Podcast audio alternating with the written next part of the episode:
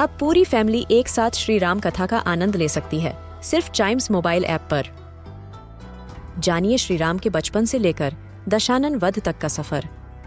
सरल रामायण, घर के सभी सदस्यों के लिए। आज ही डाउनलोड करें चाइम्स मोबाइल ऐप एप्पल या गूगल प्ले स्टोर से.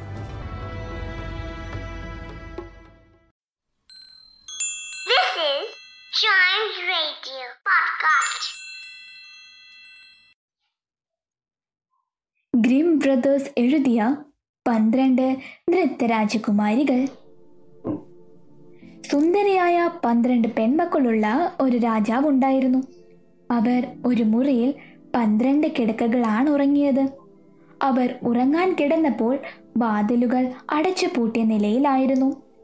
എന്നാൽ എല്ലാ ദിവസവും രാവിലെ അവരുടെ ഷൂസ് രാത്രി മുഴുവൻ നൃത്തം ചെയ്തതുപോലെ ജീർണിച്ചതായി കാണപ്പെട്ടു. എന്നിട്ടും അത് എങ്ങനെ സംഭവിച്ചുവെന്നോ അവർ എവിടെയായിരുന്നുവെന്നോ ആർക്കും കണ്ടെത്താൻ കഴിഞ്ഞില്ല. അപ്പോൾ രാജാവ് ദേശത്തെ മുഴുവൻ ആളുകളെയും അറിയിച്ചു. ആർക്കെങ്കിലും രഹസ്യം കണ്ടെത്താനോ രാത്രിയിൽ രാജകുമാരികൾ നൃത്തം ചെയ്തത് എവിടെയാണെന്ന് കണ്ടെത്താനോ കഴിഞ്ഞാൽ അവൻ ആഗ്രഹിക്കുന്നവളെ അവന്റെ ഭാര്യയായി ലഭിക്കുകയും അവൻ രാജാവാകുകയും ചെയ്യുമെന്ന് അറിയിച്ചു. അദ്ദേഹത്തിന്റെ മരണശേഷം എന്നാൽ മൂന്ന് രാവും പകലും ശ്രമിച്ചിട്ടും വിജയിക്കാത്തവനെ വധിക്കണമെന്നും ഉത്തരവിട്ടു. താമസിയാതെ ഒരു രാജാവിന്റെ മകൻ വന്നു. വൈകുന്നേരം രാജകുമാരിമാർ അവരുടെ പന്ത്രണ്ട് കിടക്കകൾ കിടക്കുന്ന മുറിയുടെ അടുത്തുള്ള അറയിലേക്ക് കൊണ്ടുപോയി. അവിടെ അവനിരുന്ന് അവർ നൃത്തം ചെയ്യാൻ പോയത് കാണേണ്ടതായിരുന്നു. അവൻ കേൾക്കാതെ ഒന്നും കടന്നു പോകാതിരിക്കാൻ അവന്റെ അറയുടെ വാതിൽ തുറന്നിട്ടു. എന്നാൽ രാജാവിന്റെ മകൻ അങ്ങ് ഉറങ്ങിപ്പോയി. അവൻ രാവിലെ ഉണർന്നപ്പോൾ രാജകുമാരികൾ എല്ലാവരും നൃത്തം ചെയ്യുന്നതായി കണ്ടു. അവരുടെ ഷൂസിന്റെ കാലിൽ ദ്വാരങ്ങൾ നിറഞ്ഞിരുന്നു. രണ്ടാമത്തെയും മൂന്നാമത്തെയും രാത്രിയും ഇതുതന്നെ സംഭവിച്ചു. അതിനാൽ രാജാവ് അവനെ നിയമപ്രകാരം ശിക്ഷിക്കാൻ ഉത്തരവിട്ടു. അദ്ദേഹത്തിന് ശേഷം മറ്റു പലരും വന്നു. എന്നാൽ അവർക്കെല്ലാം ഒരേ ഭാഗ്യമായിരുന്നു. എല്ലാവർക്കും ഒരേ രീതിയിൽ അവരുടെ ജീവൻ നഷ്ടപ്പെട്ടു. യുദ്ധത്തിൽ പരുക്കേറ്റ് ഇനി യുദ്ധം ചെയ്യാൻ കഴിയാത്ത ഒരു പഴയ പടയാളി ഈ രാജാവ് ഭരിച്ചിരുന്ന രാജ്യത്തിലൂടെ കടന്നുപോയി. ഒരു മരത്തിലൂടെ സഞ്ചരിക്കുമ്പോൾ ഒരു വൃദ്ധയെ കണ്ടുമുട്ടി. ഞാൻ എവിടേക്കാണോ പോകുന്നതെന്ന് എനിക്കറിയില്ല. പക്ഷെ ആ രാജകുമാരികൾ നൃത്തം ചെയ്യുന്നത് എവിടെയാണെന്ന് കണ്ടെത്താൻ എനിക്ക് വളരെ താല്പര്യമുണ്ട് അവൻ ആ വൃദ്ധയോട് പറഞ്ഞു. ശരി. പക്ഷേ അത് വളരെ ബുദ്ധിമുട്ടുള്ള കാര്യമാണ് കേട്ടോ. ഈ വൈകുന്നേരങ്ങളിൽ രാജകുമാരി ഒരാൾ നിങ്ങളുടെ അടുക്കൽ കൊണ്ടുവന്ന ആ വീഞ്ഞു കുടിക്കരുത്. അവൾ പോയാലുടൻ നിങ്ങൾ നല്ല ഉറക്കത്തിലാണെന്ന് നടിക്കുക. എന്നിട്ട് അവൾ അവനൊരു മേലങ്കി നൽകി. അത് ധരിച്ചാലുടൻ നീ അദൃശ്യനാകും. രാജകുമാരിമാർ പോകുന്നിടത്തെല്ലാം നിനക്കവരുടെ അനുഗമിക്കാൻ കഴിയും. എന്നും പറഞ്ഞു. ഈ നല്ല ഉപദേശമെല്ലാം കേട്ടപ്പോൾ അവൻ തീരുമാനിച്ചു. ഭാഗ്യം. അങ്ങനെ അവൻ രാജാവിന്റെ അടുത്തെത്തി. ആ ദൗത്യം ഏറ്റെടുക്കാൻ തയ്യാറാണെന്ന് പറഞ്ഞു. മറ്റുള്ളവരെ പോലെ അവനും നല്ല സ്വീകാര്യത ലഭിച്ചു. രാജാവ് അദ്ദേഹത്തിന് നല്ല രാജകീയ വസ്ത്രങ്ങൾ നൽകാൻ ഉത്തരവിട്ടു. സന്ധ്യയായപ്പോൾ അവനെ പുറത്തെ അറയിലേക്ക് കൊണ്ടുപോയി. അവൻ കിടക്കാൻ പോകുമ്പോൾ രാജകുമാരിൽ നിന്നും മൂത്തവൾ വന്ന് അവൻ ഒരു പാനപാത്രം വീഞ്ഞു കൊണ്ടുവന്നു. എന്നാൽ അവൻ ഒരു തുള്ളി പോലും കുടിച്ചില്ല. അവൻ തന്റെ കട്ടിലിൽ കിടന്നു. അല്പസമയത്തിനുള്ളിൽ അവൻ ഗാഠനിദ്രയിലാണെന്ന മട്ടിൽ വളരെ ഉച്ചത്തിൽ കൂർക്കം വലി തുടങ്ങി. പന്ത്രണ്ട് രാജകുമാരിമാരും ഇത് കേട്ടപ്പോൾ വല്ലാതെ ചിരിച്ചു. മൂത്തവൾ പറഞ്ഞു ഇയാളും ഈ വിധത്തിൽ തന്നെ സ്വയം ജീവൻ നഷ്ടപ്പെടുമെന്നാണ് തോന്നുന്നത്. എന്നിട്ട് അവരെഴുന്നേറ്റ് അവരുടെ ഡ്രോയറുകളിൽ നിന്നും പെട്ടികൾ തുറന്നു. അവരുടെ എല്ലാ നല്ല വസ്ത്രങ്ങളും എടുത്ത് ഗ്ലാസിന്റെ മുമ്പിൽ നിന്നണിഞ്ഞു. അവർ നൃത്തം ചെയ്യാൻ ആകാംക്ഷയുള്ളവരാണെന്ന മട്ടിൽ അവഗണിച്ചു. എന്നാൽ ഇളയവൾ പറഞ്ഞു എങ്ങനെയാണെന്ന് എനിക്കറിയില്ല. എന്താണെന്നറിയില്ല. നമ്മൾ ഇത്ര ആഘോഷിക്കുമ്പോൾ എന്തോ ഒരാപത്ത് വരാനിരിക്കുന്ന പോലെ എനിക്കൊരു തോന്നൽ. എന്നാൽ മൂത്തയവൾ പറഞ്ഞു നീ ഇങ്ങനെ പേടിക്കാതെ എത്ര രാജാക്കന്മാരെ നമ്മളിങ്ങനെ ഉറക്കിക്കിടത്തിപ്പോയി? അവൻ ഇപ്പോൾ നല്ല ഉറക്കമായിരിക്കും. എല്ലാവരും തയ്യാറായി. അവർ പോയി പടയാളിയെ നോക്കി. എന്നാൽ അയാളും കൂർക്കം വലിച്ച് കൈകാലുകൾ അനക്കാതെ കിടക്കുകയായിരുന്നു. അതിനാൽ തങ്ങൾ സുരക്ഷിതരാണെന്ന് അവർ കരുതി.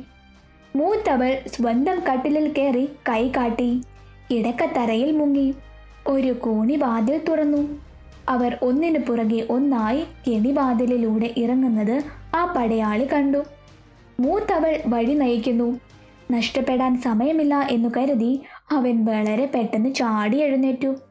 വൃദ്ധൻ നൽകിയ ആ വസ്ത്രം ധരിച്ച് അവരെ പിന്നാലെ ഓടി. എന്നാൽ കോണിപ്പടിയുടെ നടുവിൽ വെച്ച് അവൻ ഏറ്റവും ഇളയ രാജകുമാരിയുടെ ഗൗണിൽ ചവിട്ടി. അവൾ അവളുടെ സഹോദരിമാരോട് പറഞ്ഞു അയ്യോ ആരോ എന്റെ ഗൗണിൽ പിടിച്ചു? മൂത്തവൾ ഉടനെ പറഞ്ഞു എടി വിട്ടി അതാ ഭിത്തിയിലെ ആണിയ നീ ഇങ്ങു വാ. പിന്നെ എല്ലാവരും ഇറങ്ങി. താഴെ അവർ ഏറ്റവും മനോഹരമായ മരത്തോപ്പിൽ തങ്ങളെ തന്നെ കണ്ടെത്തി. ഇലകൾ മുഴുവനും വെള്ളിയും തിളങ്ങുകയും മനോഹരമായി തിളങ്ങുകയും ചെയ്തു. അവൻ സ്ഥലത്തെത്തി കുറച്ച് ടോക്കൺ എടുത്ത് കളയാൻ ആഗ്രഹിച്ചു. അവൻ ഒരു ചെറിയ കൊമ്പൊടിച്ചു. മരത്തിൽ നിന്നും ഒരു വലിയ ശബ്ദം കേട്ടു.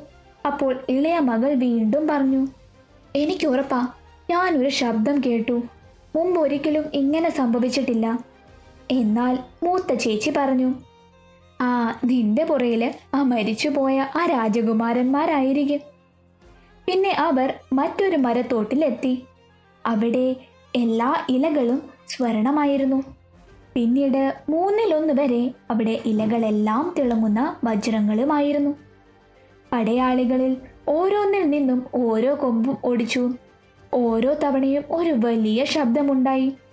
അത് ഇളയ സഹോദരിയെ വല്ലാതെ പേടിപ്പിച്ചു. അങ്ങനെ അവരൊരു വലിയ തടാകത്തിലെത്തി. തടാകത്തിന്റെ വശത്ത് പന്ത്രണ്ട് ചെറുവള്ളങ്ങൾ കിടക്കുന്നത് കണ്ടു. അതിൽ പന്ത്രണ്ട് സുന്ദര രാജകുമാരന്മാരും രാജകുമാരികർക്കായി കാത്തിരിക്കുന്നത് കണ്ടു. രാജകുമാരിൽ ഒരാൾ ഓരോ ബോട്ടിലും കയറി. അവൻ ഇളയവളോടൊപ്പം അതേ ബോട്ടിൽ കയറി. അവർ തടാകത്തിന് മുകളിലൂടെ തുഴയുമ്പോൾ ഇളയ രാജകുമാരിയും ആ പട്ടാളക്കാരനുമൊത്ത് ബോട്ടിലുണ്ടായിരുന്ന രാജകുമാരൻ പറഞ്ഞു എന്തുകൊണ്ടാണെന്ന് എനിക്കറിയില്ല. പക്ഷേ ഇന്ന് ഇത്ര ശക്തി ഉപയോഗിച്ചിട്ടും നമ്മളുടെ ബോട്ട് മാത്രം എന്താ പതിവ് പോലെ നീങ്ങാത്തത് എന്തോ ഭാരമുള്ളതായി തോന്നുന്നു. രാജകുമാരി ഉടനെ പറഞ്ഞു ആ എനിക്കും വളരെ ചൂട് തോന്നുന്നു. തടാകത്തിന്റെ മറുവശത്ത് നല്ല പ്രകാശമുള്ള ഒരു കൊട്ടാരം കണ്ടു. തടാകത്തിന്റെ മറുവശത്ത് ഒരു പ്രകാശമുള്ള ഒരു കൊട്ടാരം കണ്ടു. അതിൽ നിന്നും കൊമ്പുകളുടെയും കാഹങ്ങളുടെയും ആനന്ദകരമായ സംഗീതം വന്നു. അവിടെ എല്ലാവരും ഇറങ്ങി. കോട്ടയിലേക്ക് പോയി ഓരോ രാജകുമാരനും അവരുടെ രാജകുമാരിയോടൊപ്പം നൃത്തം ചെയ്തു.